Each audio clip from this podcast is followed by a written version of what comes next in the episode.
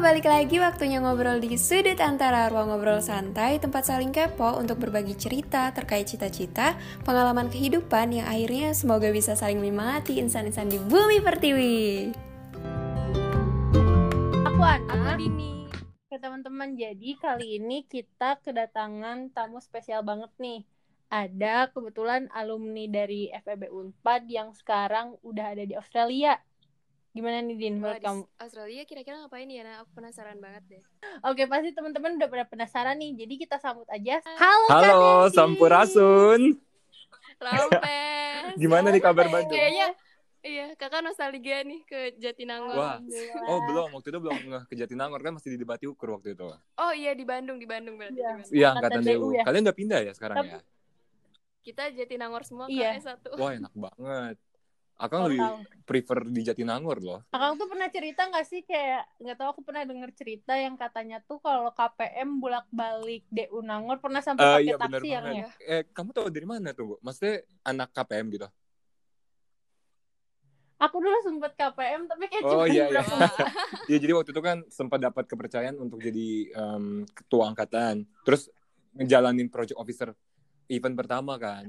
Nah jadi waktu itu kayak seminggu tiga kali sampai empat kali. Nah ada sebuah momen di mana rapatnya itu kan sampai malam banget, sampai sekitar jam 12 Dan waktu itu kayak kehabisan travel, ya akhirnya waktu itu nggak ada pilihan karena besoknya kuliah. Jadi itu. totalitas banget ya sih Din? Iya sih. Kenapa? Tapi itu enggak Oh Iya, Totalitas tapi itu enggak banget. enggak sendiri kan, Kak? Atau gimana? sendiri, sendiri. Sendiri? Iya. Wah, Sendiri. wah Iya, jadi-. Jadi waktu itu lucunya kan yang dari FEB yang keterima cuma lima, Hmm. tapi tiganya um, terkadang ikut, terkadang ya maksudnya ada uh, prioritas lain di fakultas. Iya. Jadi yang waktu itu yang benar-benar aktif tuh cuman kebetulan Akang sama ada satu lagi perempuan, uh, dia Sandra udah jadi news anchor lah. Nah, Hmm. tapi kalau Sandra itu tinggalnya di Jatinangor. Saya tinggalnya di Pati Ukur. Jadi waktu itu nggak Hmm. masalah dia. Wow. Mantap. Terus juga eh, Ana tuh tahu Akang pas ini Oh, ketua BEM kan Akang tuh ya ketua BEM fakultas aku pernah hubungin juga karena oh iya iya iya, itu udah lama banget kayaknya ya. 2016 kayaknya tuh. Iya. Wah, sekarang Iya. udah 2020 Iya. empat tahun yang lalu, nah. Tahu tahunnya sejarah. Iya. Iya nggak kerasa banget. Saat ini kan tahunnya sejarah kan, 2020, COVID, coronavirus. Bersejarah banget. Iya, Sejarah one day bakal dibahas. Wisuda wisuda Aduh. juga online. bersejarah. Itu gimana ya ceritanya? Udah lama gak ngikutin. Ada Kak di episode sebelumnya Episode kita sebelumnya? mencurahkan hati tentang wisuda Ah, online. interesting. Ntar aku cek deh, serius. Boleh. Ah, Kang. Hmm, Oke Kang, kita penasaran nih. Jadi kita akan langsung aja ke pembahasan utamanya ya Din ya. boleh, boleh, boleh. Buat pertanyaan yang pertama nih Kang. Boleh tahu nggak sih Kang gimana cerita Akang pengalaman dapat beasiswa, kuliah terus sampai akhirnya sekarang ada di Australia karena Ana juga suka ngikutin Akang kan pernah ke Perancis, ke Belanda itu gimana lihat bisa foto-fotonya, Oh, iya? keren Wah, makasih keren loh. Banyak foto-foto di luar gitu, Iya, keren banget. Makasih, makasih udah sempetin ya untuk ngelihat dan ini. Eh, Sebenarnya itu dimulai pertama kali waktu dari Unpad ya. Jadi kan waktu itu di Unpad itu diploma kan, diploma 3. Kemudian pada saat itu merasa pas di awal ketika keterima pertama kali merasa bahwa ini tuh opportunity yang udah dikasih sama Allah. Maksudnya kayak ya nggak mau disia-siain. Padahal dulu kan bahasa Inggris saya kurang bagus sama sekali ya, nggak bisa bahasa Inggris jujur. Jadi saya tuh baru bisa bahasa Inggris tuh pada saat kuliah. Jadi ngambil kelas conversation selama dua bulan, tapi setelahnya itu kayak belajar sendiri. Dan pada saat di Unpad kan banyak banget opportunity ya. Sebenarnya kalau kita mau untuk mendapatkan itu semua. Kemudian pada saat semester 5 merasa kalau misalnya mendapat satu tahun tambahan seperti anak-anak S1, kayak itu ada sebuah hal yang masih bisa dibuat gitu. Yang, yang membuat akhirnya memutuskan, wah ini kayaknya masih mau belajar deh. Akhirnya mencari scholarship dan akhirnya pergi ke Perancis pada saat itu. Wow, keren banget.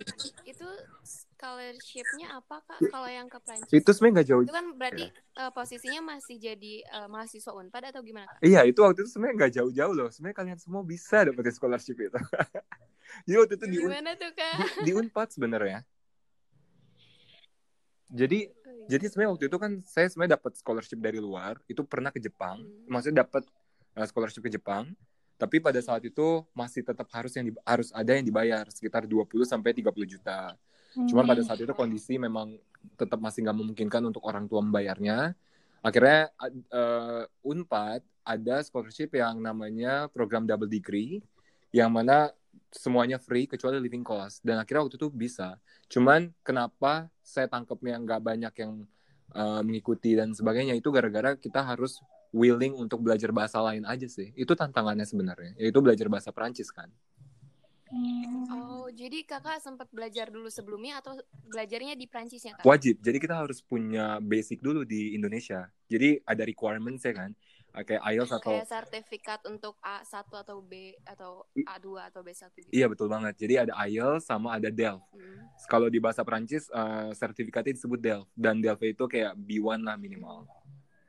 Oh iya iya, aku punya di kelas. Wow. Keren banget. Itu Iya. Kakak langsung coba terus masuk atau pernah ngalamin kegagalan-kegagalan dulu kak sebelum dapat beasiswa ini? Uh, jadi waktu di semester 4 atau semester 5 ya, itu saya kan langsung buru langsung harus segera ya mencari scholarship kan karena kasarnya waktu saya tinggal Hmm. setahun. Jadi saya mencari banyak kayak ke uh, Jepang, ke Jerman, kemudian ke UK, ke Aussie, kemudian ke US juga dan yang terakhir ternyata ke Perancis jodohnya karena lebih mudah kan. Dan waktu itu sebenarnya yang paling dapat itu Jepang sama satu lagi tuh apa ya? eh Aussie ya kalau nggak salah ya. Cuman Aussie juga nggak total, maksudnya nggak 100%. Yang paling mungkin kan waktu itu sebenarnya Jepang. Cuman akhirnya karena masih berat juga dengan angka seg- segitu dan Perancis bisa menawarkan 100%, jadi saya langsung pindah haluan sih. Dan pada waktu itu belum tentu keterima sebenarnya, tapi saya berusaha memberanikan diri aja. Karena waktu itu kan udah deket requirements-nya yang mana saya harus bisa bahasa Perancis dan juga ada IELTS kan. Ya waktu itu kayak belajar dua bahasa dalam sekaligus. Wow. Oh, Satu bahasa aja iya. fokusnya susah kak. Ini dua bahasa keren banget sih. Enggak kok, masih Iya. belajar sebenarnya. kalau Cuman- Oke kalau kalau Kenapa? apa nak apa nak? Kan Akang bilang kalau living cost tuh ditanggung sendiri. Nah, gimana Akang bisa cover living cost yang setahu Ana sih kalau apalagi di Eropa itu Di kan Prancis Iya. iya. Iya. iya. Iya, living cost itu mahal banget karena seperti kita Hmm. tahu ya, maksudnya kan Perancis tuh salah satu negara yang ya lumayan lah ya. Orang sekali ma- Lumayan biaya hidupnya di Eropa ya kak. iya sekali makan di luar aja bayar minimal kayak seratus ribu. Tiga Iya. kali makan tiga ratus ribu. Sedangkan uang yang diberikan aku masih diberikan orang tua sih pada saat itu dikasih Hmm. sekitar 4 sampai 5 juta. Hmm. Dan sebenarnya Untuk berapa lama itu? itu untuk satu bulan. Iya. Dan itu juga untuk bayar akomodasi. Hmm. Jadi semua itu maaf ya, mungkin kalau misalnya di Indonesia kan terbilang besar banget ya 4 sampai 5 juta. Cuman pas di sana itu tuh ya ampun kecilnya karena Iya, bayar bayar akomodasi aja tuh kurang lebih sekitar 3 jutaan. wow. Oke, Per- wow, 2 juta lebihnya. Satu ya satu juta dua juta lah kurang lebih. Iya. Kemudian ya jadi dalam satu bulan itu kayak mau nggak mau harus masak kan.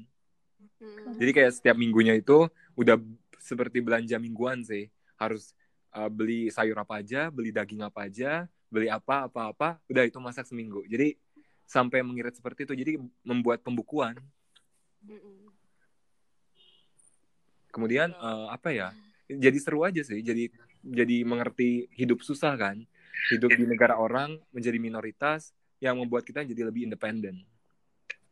Iya. Terus kan kan Ana juga sempat kayak ngikutin Akang kalau bikin story sebelum-sebelumnya kayak masak itu belajar otodidak atau emang udah pernah masak-masak yang keren gitu? Aku aja nggak Ceritanya sebenarnya lucu loh. Itu sebenarnya dari Perancis. Jadi kan karena pas di Perancis itu masak terus kan. Mhm. Nah dari situ merasa kalau oh ternyata tuh masak tuh seru ya, masak tuh have fun ya. Terus jadi kayak ketagihan terus, yang akhirnya pada saat lulus kuliah dari segala perekonomian, maksudnya ekonomi, bisnis manajemen, akhirnya Mhm. kayak memutuskan untuk pindah haluan ke kuliner. Iya. Gak, sangat gak sangat gak nyambung sebenarnya ya. Keren banget. keren. Ya jadi kalau misalnya teman-teman mau tahu gimana awal karir saya masuk ke kitchen, itu sebenarnya em, saya itu bekerja sebagai kitchen hand. Hmm. Jadi kitchen hand itu kurang lebih seperti asisten chef. Jadi seperti dia minta tolong untuk memotong sayuran, mengambilkan bumbu-bumbu, kemudian juga cuci piring. Dari situ, jadi saya nggak pernah ngambil sekolah atau kelas sih awalnya. Oh, Oke, itu yang di Australia sekarang ya kak? Iya, yang di Australia. Atau mulai dari Prancis kakak udah part time gitu jadi kitchen hand atau gimana? Waktu di Prancis sebenarnya pengen banget untuk kerja ya. Hmm. Cuman kendalanya adalah bahasa. Oh, karena iya, benar. karena di Prancis itu mereka tuh kalau misalnya kamu nggak bisa bahasa Prancis, kasarnya nggak bisa aja. Karena Oke. karena mereka juga nggak terlalu bisa bahasa Inggris kan sebenarnya. Mm-mm. Beberapa Jadi orang. sulit gitu dapat peluang kerjanya di sana kalau misalnya nggak bisa bahasa Prancis ya kan? betul banget. Bahkan kayak mereka sih akan tangkep ya kalau misalkan kita di sana kalau nggak bisa bahasa Prancis tuh kesannya mending kalian pergi aja deh gitu. Kayak kasarnya kan Oh. mereka kan juga ini ya, maksudnya memang butuhnya yang memang bisa bahasa Prancis gitu. Iya. benar. Hmm, iya betul. Oke lanjut kak cerita yang di Australia sekarang. Berarti kakak kerja tuh kak. Terus gimana? Kerja di mana? Eh Iya kakak kerja kan di apa di restoran berarti kak Iya, iya betul. di bidang kuliner. Iya, jadi em, seru sih. Maksudnya kan kayak kita em, dealing dengan makanan, terus kita juga bisa naruh kreativitas kita dalam makanan, terus juga difoto ya kan. Terus juga lebih banyak mengetahui sih sekarang kayak apa makanan yang baik untuk tubuh kita sama yang enggak. Kayak ya simpel-simpel aja. Misalkan kalau di Indonesia saya nggak ngerti sih. Saya tuh kayak bisa makan apa aja semua. Tapi semenjak tiga, iya gak sih? Micin Ya kan? banget ya Indonesia. Iya kalau misalnya di Indonesia tuh makan apa aja tuh bisa aja. Kayak makanan pedagang jalan kan juga terkadang ada Iya. yang gimana ya kurang lah ya ininya tingkat ininya.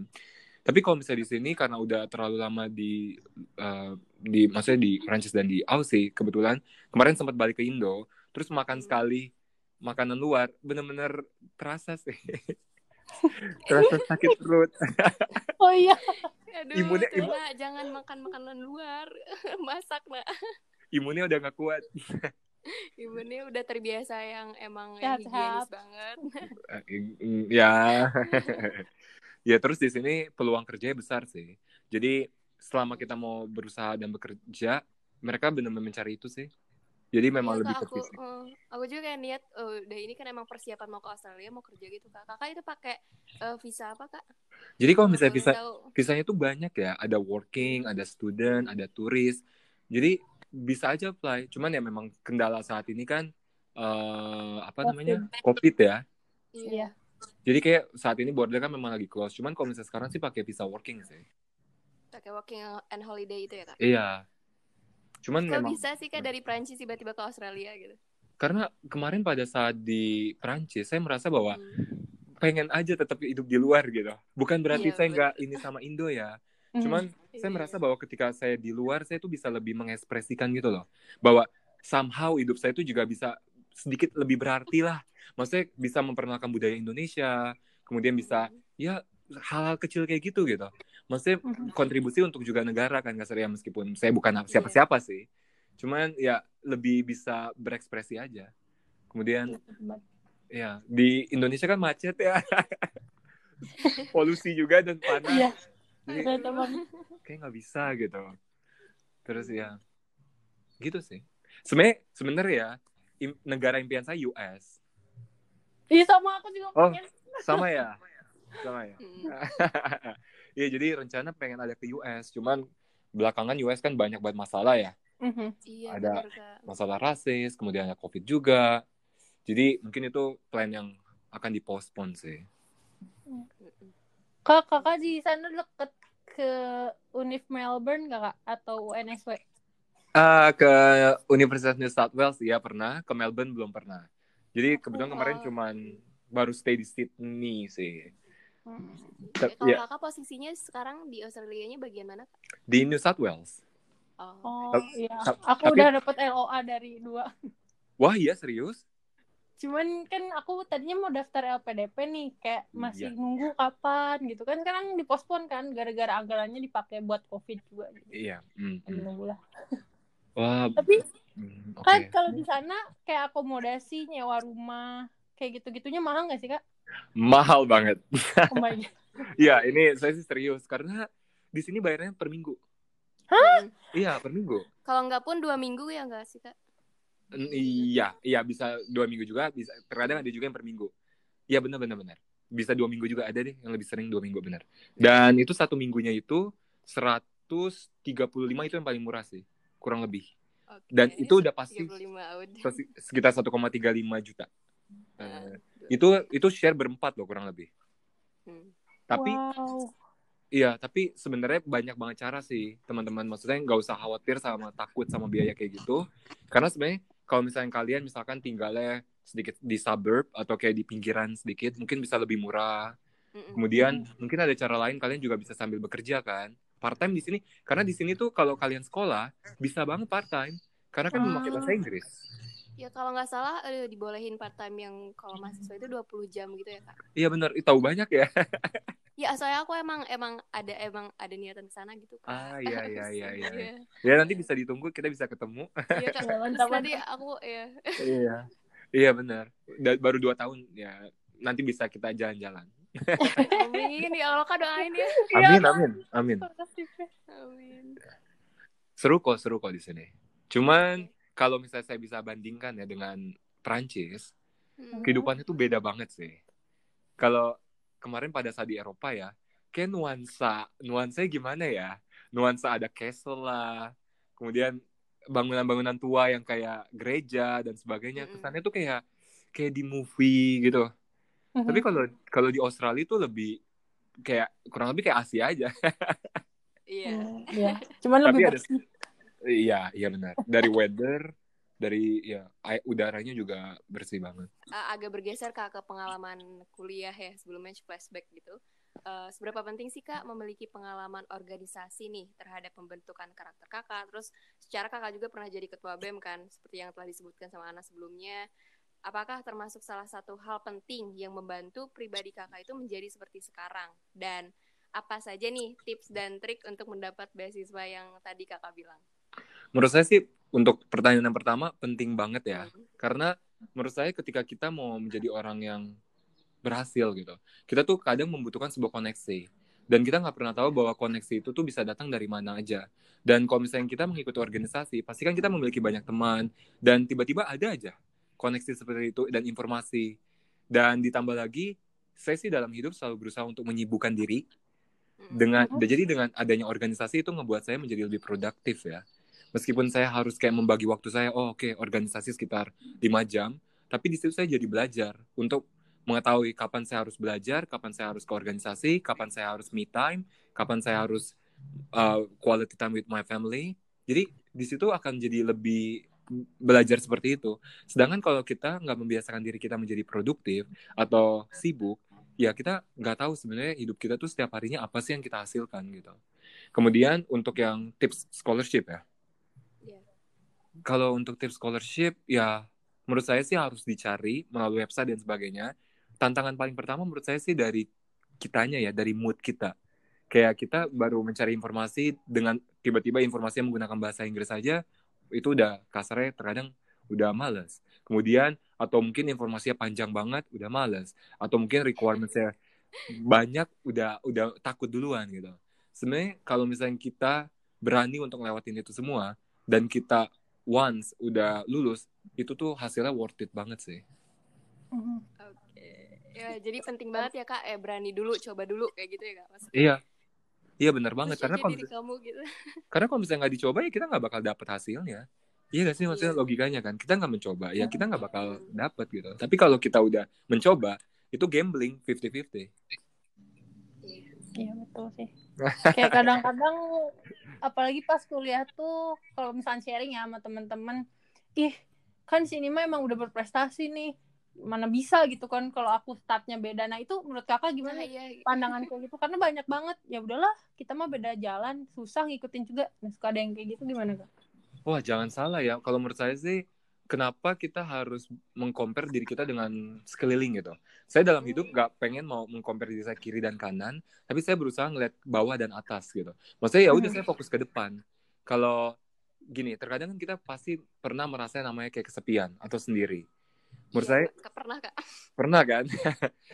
menurut saya itu adalah best opportunity untuk kita semua tuh uh, listen to ourselves, mendengarkan diri kita bahwa kenapa kita bisa berpikir, kenapa kita bisa merasa sendiri dan kenapa kita bisa merasa kesepian. Pasti ada dari something wrong. Jadi dari situ kayak justru pada saat itu kita harus bisa uh, mencari sebuah peluang untuk memperbaiki kesalahan ini. Jadi um, ya kalau menurut saya nggak akan ada yang namanya waktu terlambat ya. Tadi seperti aku bilang, dulu aku sebelum kuliah nggak bisa bahasa Inggris sama sekali. Tapi pada saat kuliah, pas di Unpad, ya saya akhirnya berani mencoba gitu. Dan ya nggak akan ada waktu terlambat sih, benar. Oke, keren banget. Karena aku pun ngalamin ngalamin juga ketika SMA gak terlalu intens ya Din ya belajar bahasa Inggris dan Iya, pas ke Unpad nggak ngerti juga apalagi bahasa Inggris. dosen terus uas juga Bohong nih, bohong. soal bahasa Inggris kan. Iya, iya iya. makanya jadi emang bener ketika kitanya mau dan mulai di situlah ya kayak kesempatannya Iya benar, benar. Iya. Karena sekali lagi kalau misalnya kita nggak mencoba ya kita nggak bakal bisa dapat hasil itu.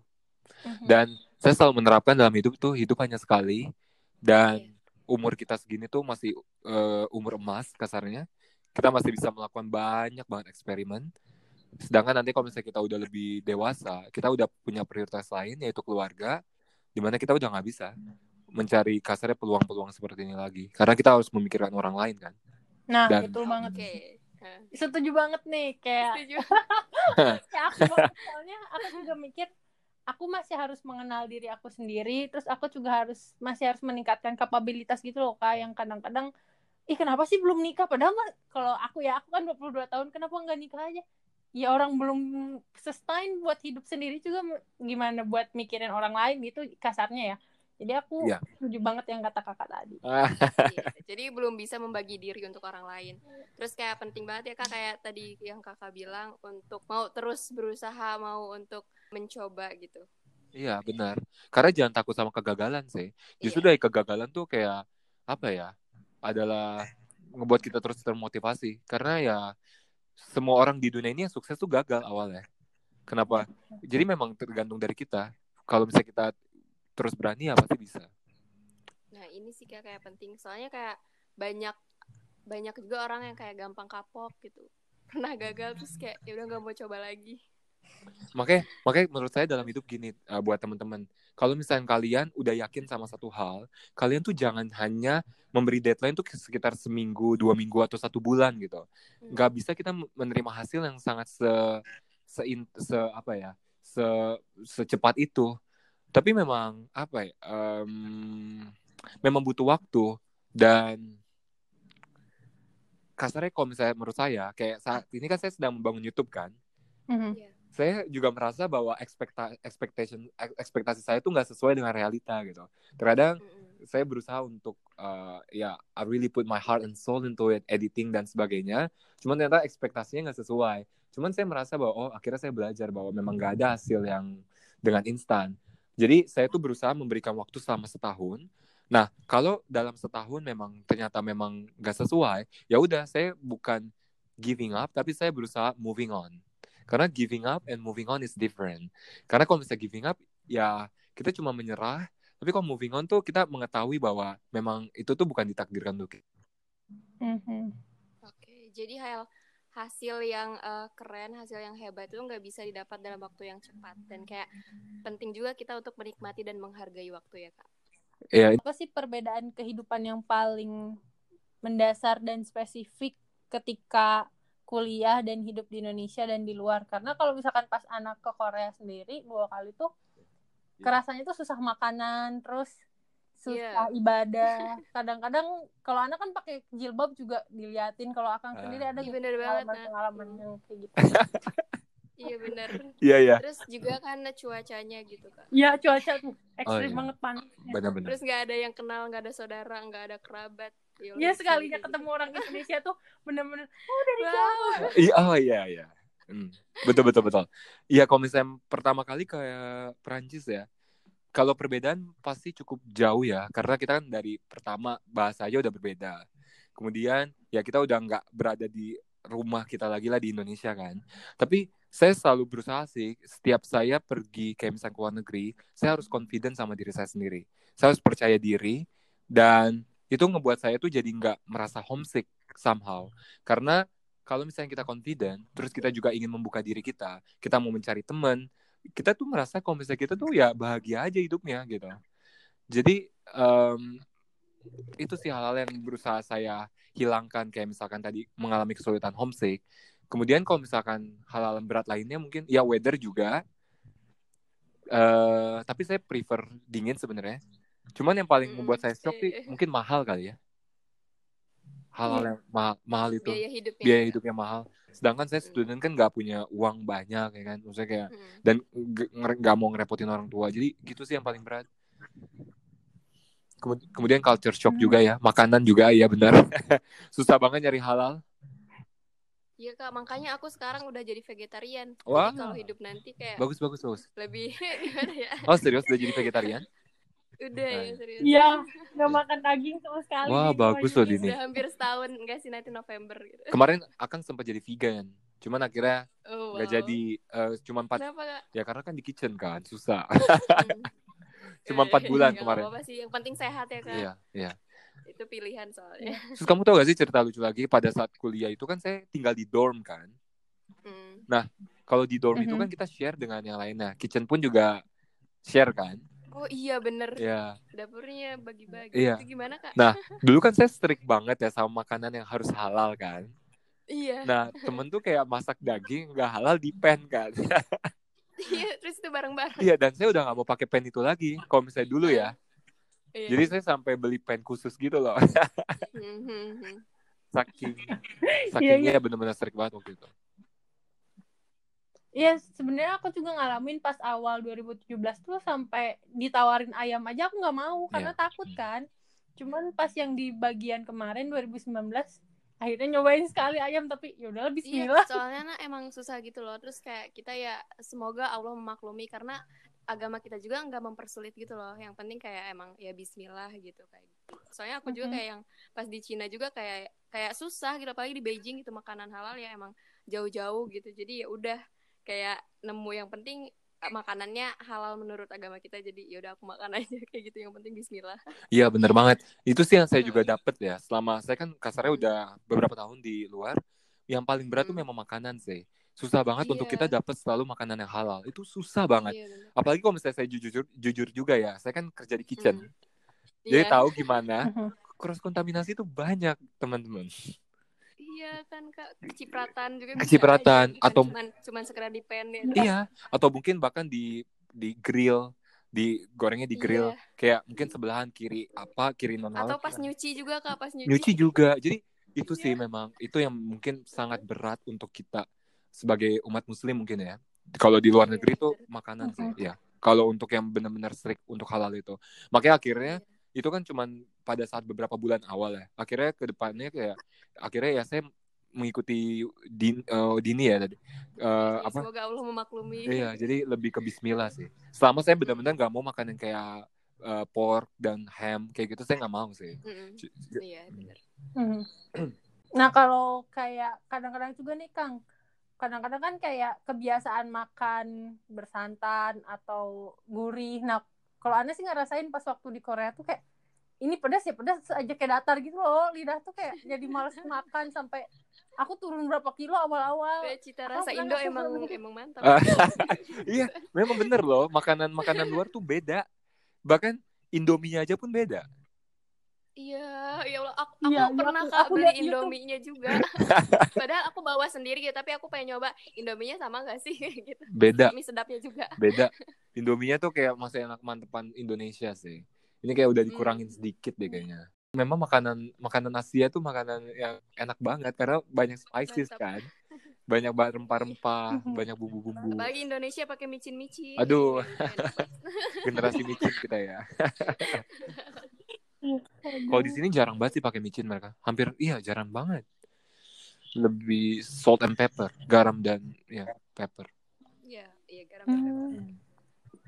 Juga sudah tidak memakai micin sekarang masak, cuman garam gula udah. Paling totole udah. Oh iya totole. Eh, kalau Kang kan Akang tadi bilang ada waktu buat me time nih. Nah biasanya pas waktu di luar negeri udah empat tahun ini gimana sih cara ngabisin waktu pas waktu untuk me time? Iya, jadi kalau menurut saya sih waktu me time itu penting banget ya. Apalagi saya termasuk sebenarnya orangnya introvert. Jadi Hmm. segini loh, saya tuh bisa somehow menjadi orang yang extrovert kalau misalnya saya lagi di banyak orang, misalnya lagi ngomong di depan orang banyak, itu saya benar-benar bisa jadi extrovert banget. Cuman, Bisa banget kak. oh sama banget ya. iya kayak lebih ke ambivert gitu gak sih kak? Oh itu jadi ambivert ya, kombinasinya. Iya. Heeh. Oh iya, tapi kalau misalnya untuk kalau untuk apa sih rewarding myself, nggak tahu. Saya prefer itu kayak me time aja, kayak nonton Netflix, nonton YouTube Mm-mm. di kamar. nah, saya tuh berusaha, kayak ya. saya berusaha kayak dalam seminggu sih pasti dapat aja satu hari. Kasarnya Mm-mm. seminggu itu kan tujuh hari ya. Kita perlu yang namanya kayak enam hari eh, jadi produktif. Satu harinya mungkin juga produktif, tapi ada momen di mana kita tuh harus punya me time itu, yang mana untuk menyambut hari selanjutnya tuh kita fresh gitu. Hmm. Iya. Mhm. Itu lebih ke ini ya kak kayak balik lagi untuk bisa ngehealing diri bukan healing diri kayak balikin energi kita gitu loh kak Iya, betul banget. fullin kayak ngecharge gitu Setuju Kayak banget. soalnya kalau orang introvert atau ambivert ya gitu tuh emang kayak kita dapat energinya ya ketika kita sendiri gitu ketika kita me time gitu. Iya, iya. Gak tahu kenapa ya. iya soalnya kan kalau extrovert banget itu mereka kan dapat energinya ketika bisa kayak gabung sama orang lain kayak di dalam ya itu ketika banyak orang gitu-gitu kalau introvert tetap ketika balik jadi diri sendiri ketika sendiri kayak gitu Oh, jadi belajar saya. Iya. Ini kak nyambung kak tadi kan kakak eh, apa bilang ada pas kakak kan sekarang di Australia kerja tapi ada liburnya juga nih. Gimana sih kak kayak kehidupan kerja kakak di sana? Itu tuh part time juga atau gimana? Iya, jadi kerja di sini kan gak kayak di Indo ya. Kalau di Indo kan kasarnya em, yang kerja Senin sampai Jumat dari pagi sampai sore gitu. Itu full time kasarnya. Di sini sebenarnya juga ada sih, sebenarnya juga ada. Cuman kalau misalnya di hospitality atau misalnya kayak di kitchen yang kayak gitu, itu biasanya lebih ke casual atau part time. Jadi yang kayak akhirnya tuh misalkan cuma Senin, Selasa, Rabu atau cuma dua hari, tiga hari kayak gitu. Jadi nggak kayak yang di Indo aja sistemnya. Mungkin aja bisa kerjanya dimulai dari sore sampai malam banget atau mungkin dari subuh sampai siang. Jadi benar-benar kerja hospitality seperti itu. Dan sangat tergantung sama sama konsumen ya. Kalau misalnya lagi nggak ada pelanggan, ya udah bisa disuruh pulang gitu. Oke. Kak udah berapa lama nih kak di Hmm. Australia kerja? Hampir dua tahun ya. Hampir dua tahun wow. Iya. Berarti kak Wow. kalau di sana tuh banyak juga nggak sih kayak orang Indonesia yang working and holiday juga atau gimana? Ada juga kok beberapa, ya ada juga banyak. Ada. Tapi bukan cuma di sini ya, di Kanada tuh juga sebenarnya Hmm. peluangnya gede banget. Sebenarnya Iya, tadi di hampir Kanada aku juga dengar. Iya, sebenarnya tadi mau sempet ke Kanada. Karena Kanada tuh PR-nya mudah banget. Iya. Permanent resident kan. Cuman gara-gara COVID aja ini kasar jadi kayak sedang trap gitu. Lagi terperangkap aja kita di masing-masing negara. Oh iya benar. Oke. Jadi nah, Tapi kak, kalau COVID sendiri ngaruh banget nggak sih ke aktivitas Sangat ngaruh ini? karena semua tempat kerja di sini kayak hampir tutup. Terutama di hospitality. Apalagi kan kalau misal Australia ini tergantung sama turis kan. Sedangkan saat ini border negara ditutup. Jadi kayak tempat-tempat hotel, resto itu banyak banget yang tutup. Yang paling banyak tutup sih hotel sih. Dan ya jadi akhirnya kayak beberapa orang tuh banyak yang kehilangan pekerjaan, kesulitan juga. Kemarin sempat ada kayak rasis sedikit tapi sekarang udah hilang untungnya. Tapi yang saya senang dari Australia adalah penanganan coronavirus ini bagus banget karena sampai sekarang aja di Australia tuh kurang lebih cases-nya baru eh, enggak baru juga sih ini juga banyak sih ribu sampai 13.000 ribu dan yang yang meninggal masih seratusan enggak masih juga banyak juga cuman maksudnya ada banyak negara yang memiliki angka yang gila-gila kan iya. jadi itu sih Iya. maksudnya saya sangat respect ya dengan penanganan covid ini jadi merasa lebih aman aja Iya. Compare ke Indonesia udah 100 Oh, udah Iya, 100 ribu lebih ya? kayak, hmm, Oh, Iya. oke. Terakhir saya tahu cuma udah lebih dari Cina kan, 80-an. eh, mm, Oh, mm. udah. 100. Ya lumayan lah kak. Iya, Lumayan. Aduh semoga segera berakhir lah ini semuanya. iya, bener setuju banget. Oke kak nih kalau misalnya Ah. udah pandemi ini udah mulai mau berakhir atau mungkin sebenarnya kakak juga eh, selama part time ini ada nggak sih kakak kayak belajar belajar ilmu lain atau kayak sambil kursus atau mungkin ada niatan S2 di sana atau maaf maksudnya melanjutkan kuliah di sana atau gimana? Nah, ini maka dari itu kan saat ini saya lagi ngebangun YouTube. Oh, iya, lagi membuat banyak video kan. uh, untuk memberikan informasi-informasi ke teman-teman. Karena kan sebenarnya passion saya dari kecil itu sebenarnya pengen bergelut ke entertainment, anak dini. Ah, iya. Sebenarnya itu passion Hmm. saya utama dari kecil. Cuman kayak dari dulu nggak kesampaian gara-gara lebih ke ekonomi aja sih. Hmm. Iya serius, karena kan pasti ada sesuatu yang harus kita keluarkan kan, terutama Iya, ke entertainment. Dan karena saya nggak bisa membangunnya di Indonesia, ya udah saya somehow menggunakan YouTube itu sebagai link saya sih transportasi dari OSI ke Indo. Jadi dengan membuat YouTube itu. Dan kalau untuk tadi ditanya mau kuliah lagi, kayaknya iya, ambil komersial kukuri sih, bakal sekolah masak. Wow, jadi emang Wow. udah ketagihan, jadi sudah menyimpan hati di kuliner ya kak? Iya, kayak tahun depan deh Berarti, bakal ambil. eh, wow, itu selama selama kakak part time itu berarti belum coba di bidang lain ya, baru hospitality, ya, khususnya di bidang kuliner ini ya kak?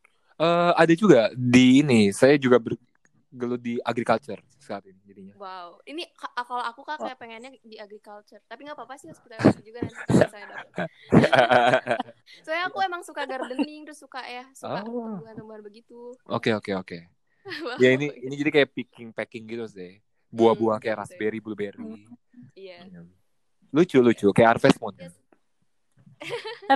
Iya kayak gitu. kayak ya udah mikirnya aku lebih suka part time freelance kayak gitu-gitu. Setiap Orangnya or- soalnya fleksibel. Iya setiap orang kan beda-beda ya. Iya. Iya. gitu. Ada yang mungkin lebih passionnya ke mana ke mana. Dan itu sebenarnya bener banget loh. Itu yang Hmm. sebenarnya kita harus terapin kayak di Indonesia. Indonesia kan kasar kita terkadang suka play safe kan. Oke kalau misalnya Iya. kita once udah masuk ke office, kasar udah menjadi anak tersukses di mata orang tua dan sebagainya gitu. Tapi sebenarnya Nah. ya padahal belum tentu gitu. Kita mungkin juga belum happy atau sebenarnya masih ada apa sih opportunity lainnya gitu. Dan sebenarnya kalau kita memaksakan itu, itu kasarnya kita malah mengambil lahan passionnya orang gitu. Maka dari banget maka dari itu kayak apa sih kayak kalau ada kurva keseimbangannya itu tuh beda banget jadi ya eh, di Indonesia kan 85% tuh kayak jobnya tuh ke kantor semua kan tapi yang lainnya jomplang gitu Nah Kayak- itu makanya kak kayak aku kan habis lulus terus kayak orang-orang biasanya habis lulus kayak kerja di kantoran. Nah aku itu sedangkan aku emang passionnya ke bisnis kan. Nah Hmm. walaupun aku misalkan harus kerja dulu pun aku pengen kerja kerja yang emang yang aku suka gitu loh kak. Jadi aku nggak mau memaksakan diri aku untuk ya itu yang ngambil lahan orang kayak gitu. Jadi aku pengen yang lebih apa sih kayak yang lebih bisa kerja tapi yang bisa aku nikmatin benar-benar bikin aku happy kayak gitu Iya. kak. setuju bener Karena ngerasa nggak sih kak kalau misalkan kita kerja terus kitanya sendiri nggak nyaman tuh bukan berkembang tapi malah jadi tertekan gitu. Iya setuju karena em, gini mungkin dulunya saya juga mikir bahwa uang itu kan kayak bisa lah memberikan kebahagiaan gitu kan ya kita nggak bisa Hmm. membohongi bahwa uang itu kasar sebagai weapon untuk kita Iya benar. bisa mendapatkan kebahagiaan itu. Cuman saya pernah berada di Hmm. momen bahwa masak masak itu sebenarnya juga passion saya. Cuman passion paling utama saya itu adalah entertainment. Yang maksudnya saya ingin bisa menjadi good influencer gitu. Maksudnya bisa sharing pengalaman saya, kemudian bisa apa ya somehow memberi mendorong atau memotiv- memotivasi teman-teman gitu. Jadi tapi saya nggak mau cuman dengan hanya mengatakan itu. Maka dari itu sebelum saya mengatakan itu semua saya butuh memiliki banyak pengalaman, ya kan? Iya. Iya. Nah, itu yang sedang saya gali. Dan maksudnya waktu itu pernah di sebuah momen bahwa saya kan kasarnya udah memiliki saving ya kasarnya. Dengan kerja setelah setahun kurang lebih gitu. Masih belum banyak. Tapi saya ada momen di mana kayak apa ya selanjutnya gitu. Karena kayak kerja gini-gini aja gitu. Tapi saya belum merasa yang benar-benar the true definition of feeling happy. Maksudnya kayak benar-benar bahagia gitu. Dan akhirnya saya saat ini sedang mencoba. Jadi ya kalian gak apa-apa membangun strategi untuk kayak ngumpulin duit dulu dengan bekerja Iya. sebagai apa. Cuman once kalian udah memiliki deadline oke setahun, kalian harus tepatin itu. Karena kalau enggak Iya. kalian bakal terus bakal apa ya? Bakal terus jalanin. Iya, soalnya kita juga nek Iya. bener kan kayak kita bikin deadline gitu, kayak kita bikin jarak.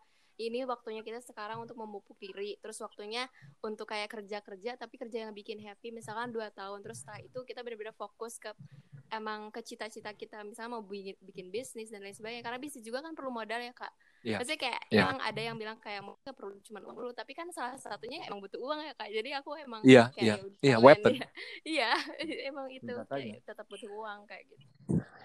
Cuman menjadi PR-nya adalah apakah kalian bisa mengikuti deadline kalian atau enggak? Nah itu. Karena ya kan? Karena kita akan mengulang dari nol lagi gitu. Hmm, Dan benar. kita mungkin nggak dapat pendapatan pada saat beberapa bulan awal. iya benar. Itu itu Itu benar-benar sih, itu emang emang resikonya kak emang kayak ya emang harus dihadapi harus jalanin gitu untuk channel YouTube kakak apa sih kak kayak aku penasaran aku pengen nonton Oh belum nonton ya? Nanti iya aku dong, share. ada di description Apa, box Kak? ini ya. apa Na- kan nama lengkap Akang, nama lengkap Akang. eh, Teddy nama, Cahyadi. nama di YouTube-nya oh nama lengkapnya Oh, Iya, oke. Teddy Cahyadi. Makasih ya kalau mau nonton dan subscribe. nah ngomongin yang masih YouTube nih kak. Kan mulai belajar belajar nih bang bangun YouTube terus kerja juga. Gimana sih ngelola waktu belajar dan bekerja? Di mungkin karena Australia ini? mungkin karena itu kali ya. Dari dari kuliah juga udah belajar Hmm. gimana caranya menyu- menyibukkan diri kemudian harus me- berusaha untuk menyibukkan diri dan belajar 30% untuk ini ini ini. Bahkan sebenarnya nggak 30% sih. Bahkan setiap hal yang kita lakukan tuh harus 100% tapi maksudnya kayak dijalanin tiga kegiatan jadi mungkin dari situ udah udah udah apa udah ke belajar dengan otodidak aja kayak oh udah terbiasa gitu tapi kalau misalnya buat teman-teman yang mungkin baru atau mau mempelajari itu, saran saya kalian membuat seperti catatan gitu setiap malam ya. Apa aja yang mau kalian lakukan besok hari. Itu membantu banget loh. Dan usahakan kalian tuh benar-benar harus melakukan itu. Jadi jangan sampai kalian nggak ngelakuin pada hari selanjutnya. oke komitmen dan konsisten mantap. ya kak Iya, iya. wow mantap sekali kakak Enggak, biasa aja kok. tapi mantap tapi pasti kayak iya mantap aja kak Kan tadi sebenarnya kalau akang sendiri bilang kayak passion tuh di entertainment. Tapi ada nggak sih kayak mimpi atau tujuan cita-cita besar yang pengen diraih? Even 10 atau 20 tahun ke depan baru bisa capai. Yang jadi dasar kenapa akang sekarang harus berjuang di kehidupan Oke. akang. Akang cuman simpel kok. Akang cuma pengen bahagia aja. Akang cuma pengen apa ya bekerja dengan bahagia. Maksudnya nggak Yeah, that's the point bekerja yang kayak nggak usah mikirin kalau misalnya kita sedang kerja gitu. Tapi karena bekerja itu ya eh, teman-teman itu tuh bakal terus kita lakukan loh sampai akhir hayat gitu. Iya. Jadi Mhm. ya lebih baik kita berkorban setahun gitu kurang lebih. Tapi untuk sesuatu yang benar-benar jangka panjang dan apalagi ini umur yang memang memberikan kita kesempatan untuk melakukan itu. Memang nggak ada kata terlambat, cuman akan jauh lebih baik jika kita lakukan pada saat umur segini. Bahkan saya merasa menyesal kenapa saya nggak ngelakuin lebih awal. Kayak gitu.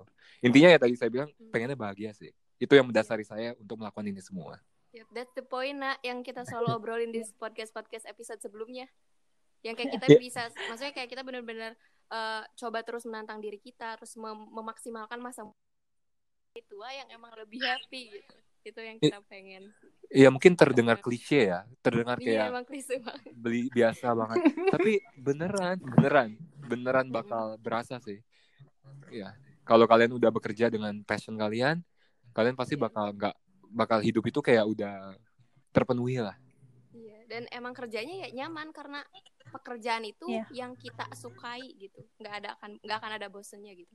Ya Betul. Kak? Tapi kan eh, kalau anak kan maksudnya sekarang masih jadi asdos ya. Wow. Nah. Hmm. Event maksudnya event kadang-kadang oke kita passion nih di sini akuntansi kalau anak kan. Wow. Tapi akan ada Nah, kan Kak. akan ada saat di mana yang aduh ini capek banget nih aduh ini sulit banget pernah nggak sih akang kayak ngerasain kayak gitu even akang tuh suka masak suka ya suka itu semua gitu Pasti ada. Ada. Pasti ada. Karena kayak mungkin kayak nggak sesuai ekspektasi kan. Yang tadi saya bilang aja kayak membangun YouTube nggak sesuai Hmm. ekspektasi gitu. Tapi itu menurut saya sih gara-gara kita tuh belum ngelihat hasil yang benar-benar utama yang kita ingin capai gitu. Tapi kalau misalnya kita Hmm. udah sangat merasakan itu ya, ya mungkin akan berbeda gitu. Kasarnya capek, cuman kayak udah berada di zona nyaman lah jadinya. Cuman kalau sekarang Mhm. memang masih berat kalau saya pribadi. Tapi kalau misalnya kayak kamu asdos ya, dan itu sesuai passion kamu di akuntansi ya, ya capek wajar. kan harus Capek belajar. wajar ya kak tapi nggak ada bosennya karena emang ya suka ya pasti balik lagi ngelakuin karena- itu maksudnya Iya, benar. mengerjakan itu gitu Benar. Karena kayak malah saya bertanya, oke aku mau stop, terus apa ya selanjutnya ya? Udah, iya jadi nggak bakal dapat kebahagiaan yang memang benar-benar aku cari gitu. mikirnya. Iya. emang manusia Setuju tidak sih. pernah puas ya kak Hmm. aduh Iya. selama ini kak dari mulai masa muda sampai sekarang lah kerja di luar negeri mengalami dapat beasiswa juga di Prancis ada nggak sih kayak pengalaman sulit atau kendala yang mendewasakan diri dan faktor apa sih yang mendorong kakak itu untuk terus berjuang sampai saat ini Kalau menurut Akang pada dari segi keuangan ya, karena em, gini, papa saya eh, Akang dari keluarga yang sederhana, jadi nggak kaya kaya banget jujur. Tapi papa adalah tabungan. Cuman papa itu benar-benar sangat strict untuk memberikan uang ke anaknya, karena nggak pengen yang namanya kita tuh menjadi spoiled. Memang papa tuh ngedidik kita tuh berusaha untuk menjadi mandiri, menjadi independen. Jadi terkadang kayak kalau misalnya Akang gagal untuk kayak misalkan tadi kan beasiswa Jepang harus beasiswa gitu, papa nggak mau biayain. Intinya kayak kamu tuh kalau mau mendapatkan sesuatu di dunia ini ya harus bisa yang dengan tangan kamu sendiri gitu. Jadi itu yang ngebuat membuat Akang tuh jadi nggak mudah menyerah gitu. Dan sampai sekarang akhirnya setelah Akang di sini, Akang udah nggak pernah lagi sih minta uang dari orang tua lagi.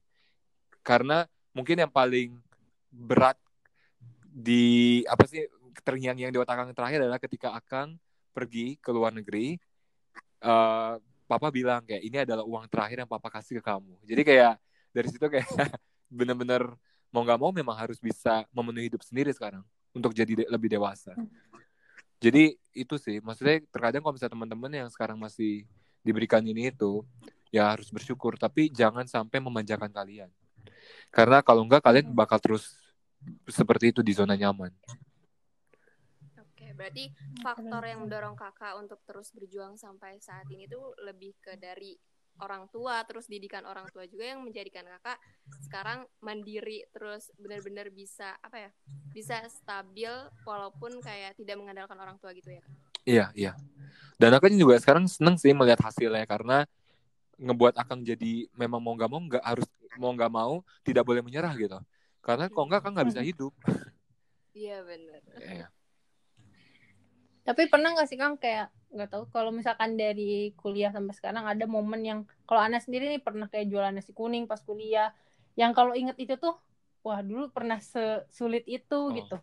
Yang selalu kalau flashback ke arah-arah itu tuh nggak sekarang nggak boleh diem aja nih harus tetap semangat walaupun sesulit apa pun kehidupan. Pernah nggak sih Akang punya pengalaman yang pengen di-share ke teman-teman ke adik-adik tentang hal itu? Kalau misalnya pengalaman sulit mungkin itu bukan ke kuliah tapi pada saat masih SD ya. Jadi waktu Mhm. di SD itu memang keluarga benar nggak punya uang sama sekali. Jadi waktu itu kayak nggak nggak bayar SPP selama berbulan-bulan, kurang lebih 3 sampai 4 bulan. Karena tadinya kan orang tua bekerja sebagai direktur sebenarnya. Cuman tiba-tiba ada PHK besar-besaran 98 kan. Iya. Kayak Mhm. kayak akhirnya uh, keluar kerja kemudian akhirnya pas di SD itu tuh kayak akhirnya nunggak banyak banget dan ya kayak dibully jadinya. Karena waktu itu nggak punya uang terus kayak nggak tahu ya waktu SD itu kayak egonya gede banget ya. Dibanding SMP sama SMA maksudnya kalau SD itu kayak ada rasa malu lah. Kalau misalnya nggak bayar SPP dan sebagainya. Kemudian kayak teman-teman juga suka ngejengkelin gitu maksudnya kayak eh, siapa yang belum bayar SPP kayak manggilnya nama Kang kayak gitu.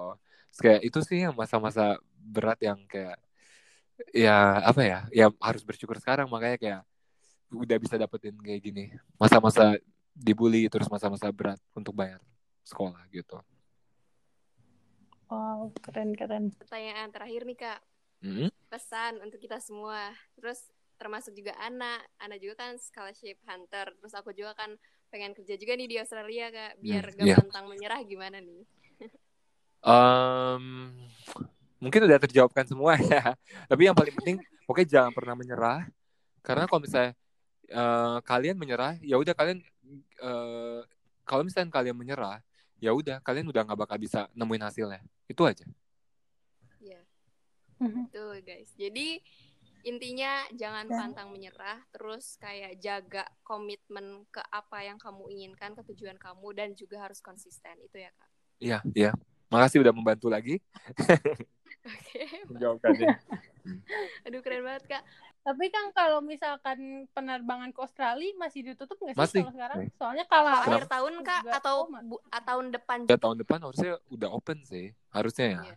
Amin. Soalnya benar-benar menghambat gitu kak. Covid Mhm. tuh benar-benar kayak aku tuh emang udah ada rencana ini pas lulus kuliah tapi kayak keburu covid oke ditunda kata mamaku ya udah nggak apa-apa sekarang mah urusin visa dan lain-lainnya soalnya kan aku juga di bisnis kak dan emang rencananya emang pengen bi- bikin bisnis tapi karena aku fleksibel aku nggak mau langsung kayak kerja di kantor yang emang kayak kayak gitu kak jadi aku pengen kayak kerja yang freelance part time yang bener-bener nyari pengalaman memupuk diri dan lain sebagainya apalagi adaptasi di luar kan terus kayak melancarkan bahasan dan lain sebagainya itu sih yang aku pengen dapetin Wah ini semangatnya bagus ya.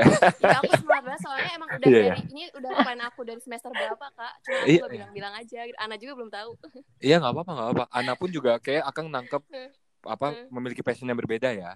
iya kita Oke. beda banget soalnya Pokoknya jangan pernah menyerah sih. Udah itunya intinya itu aja teman-teman. Kalau kalian nggak menyerah, ya kalian pasti bakal nemuin aja. Mhm. When you refuse to give up, ya there's gonna be a miracle. wow Iya gak terus sih? emang emang kayak Mantap, kerja keras itu nama lain dari keajaiban kak kalau nggak ada kerja keras ya nggak mungkin ada keajaiban eh keren banget dah kak Iya, iya benar. Lain Kang. Aduh, beasiswanya kapan? Apa beasiswa? Iya, kayak Ayo, aku nunggu lancar. buka beasiswa. Iya. Soalnya kan harusnya 2021 tuh berangkat, cuman nggak tahu nih masih kayak gini. Semoga lah. Semoga Banyak- semua, makanya kayak kita banyak berdoa banget kayak semoga semua ini kayak berakhir pandemi ini beres ya Allah kayak kapan Ya amin. Memang pengen back to normal sih. Heeh, kayak Gak bisa hidup kayak gini terus. ya, Ah. masih banyak kita kayak dapat wawasan Ya, baru ilmu baru banget. pengetahuan baru gitu. Oke, stay Ya. safe ya. Dan jangan pernah nyerah sih. Udah itu aja. Ya semoga kalian bisa em, nikmatin hidup di Indo sementara ini. Sebelum nanti ya kalian melalang buana ke luar negeri kan. Iya, amin. Kak, Amin. makasih banyak Kak. Ini episode Iya, Kak, makasih terakhir kita di season 1. Soalnya season berikutnya nanti beda tema gitu bahasannya. Jadi ini Uh. spesial banget sih episode ini. Uh. Ditutup sama Akang terkeren lah. Oh, makasih ya, makasih loh. Nah, teman-teman, jadi barusan itu merupakan episode terakhir di season 1 di mana season 1 lebih banyak mengulik terkait pengalaman hidup, perjuangan, dan mimpi-mimpi besar yang akan diraih oleh para narasumber yang telah kita sajikan. Iya, jadi dan untuk bocoran season 2, enggak bocoran sih, kita nggak akan ngebocorin dulu. Pokoknya bahasanya akan lebih seru ya, Nak. Lebih menarik lagi, lebih deep lagi. Kita apa bocorin aja, Nak? Tentang kebermanfaatan. Udah bocor. Iya betul. Nanti jadi di season 2 sendiri kita akan lebih membahas apa sih kaitannya mimpi dengan kebermanfaatan yang Betul ingin banget. diberikan oleh diri. Nah, terutama di sini nanti kita akan hadirkan orang-orang yang emang udah berkecimpung nih di dunia kebermanfaatan atau kontribusi. Jadi mimpi mereka itu memang memberikan kebermanfaatan untuk masyarakat, untuk sekitarnya, untuk komunitasnya. Gitu, Jadi kita teman-teman. tetap komit, niat kita adalah untuk saling belajar dan untuk saling menyemangati, memberikan inspirasi ke teman-teman untuk tetap semangat dan pantang menyerah gitu. Ya udah pokoknya jangan lupa nanti dengerin podcast kita di season 2 yang masih ketinggalan season-season satunya boleh diulang lagi tinggal klik di Spotify atau di mana lagi di Anchor, di Google Podcast ada banyak kok. Nanti ada kalau kalian klik eh, podcast ini tersedia di mana aja langsung muncul banyak platform yang bisa kalian eh, gunakan untuk mendengar podcast sudut antara ini. Ah, Oke, untuk menutup ada quote terakhir dari season 1 tersendiri. Jadi teman-teman ketika kita belajar mendengar pengalaman, cerita, kisah hidup yang sulit dari tem dari para narasumber kita, di situlah kita berusaha membangun kapabilitas diri kita sendiri karena sebetulnya pemimpin yang baik adalah pemimpin yang mampu mendengar, mendengar apa, mendengar permasalahan di sekitarnya dan belajar dari permasalahan itu. Mendengarkan podcast kita juga termasuk ke dalam peningkatan kapabilitas kepemimpinan diri kita, teman-teman. Iya benar banget. Semoga kalian eh, bisa menerima energi positif yang kita bagikan dari obrolan-obrolan yang ada di podcast kita dan semoga semuanya berdampak positif untuk kehidupan kita selanjutnya, kehidupan kita di masa depan. Amin. Ya. Tungguin season Tungguin selanjutnya season ya. selanjutnya.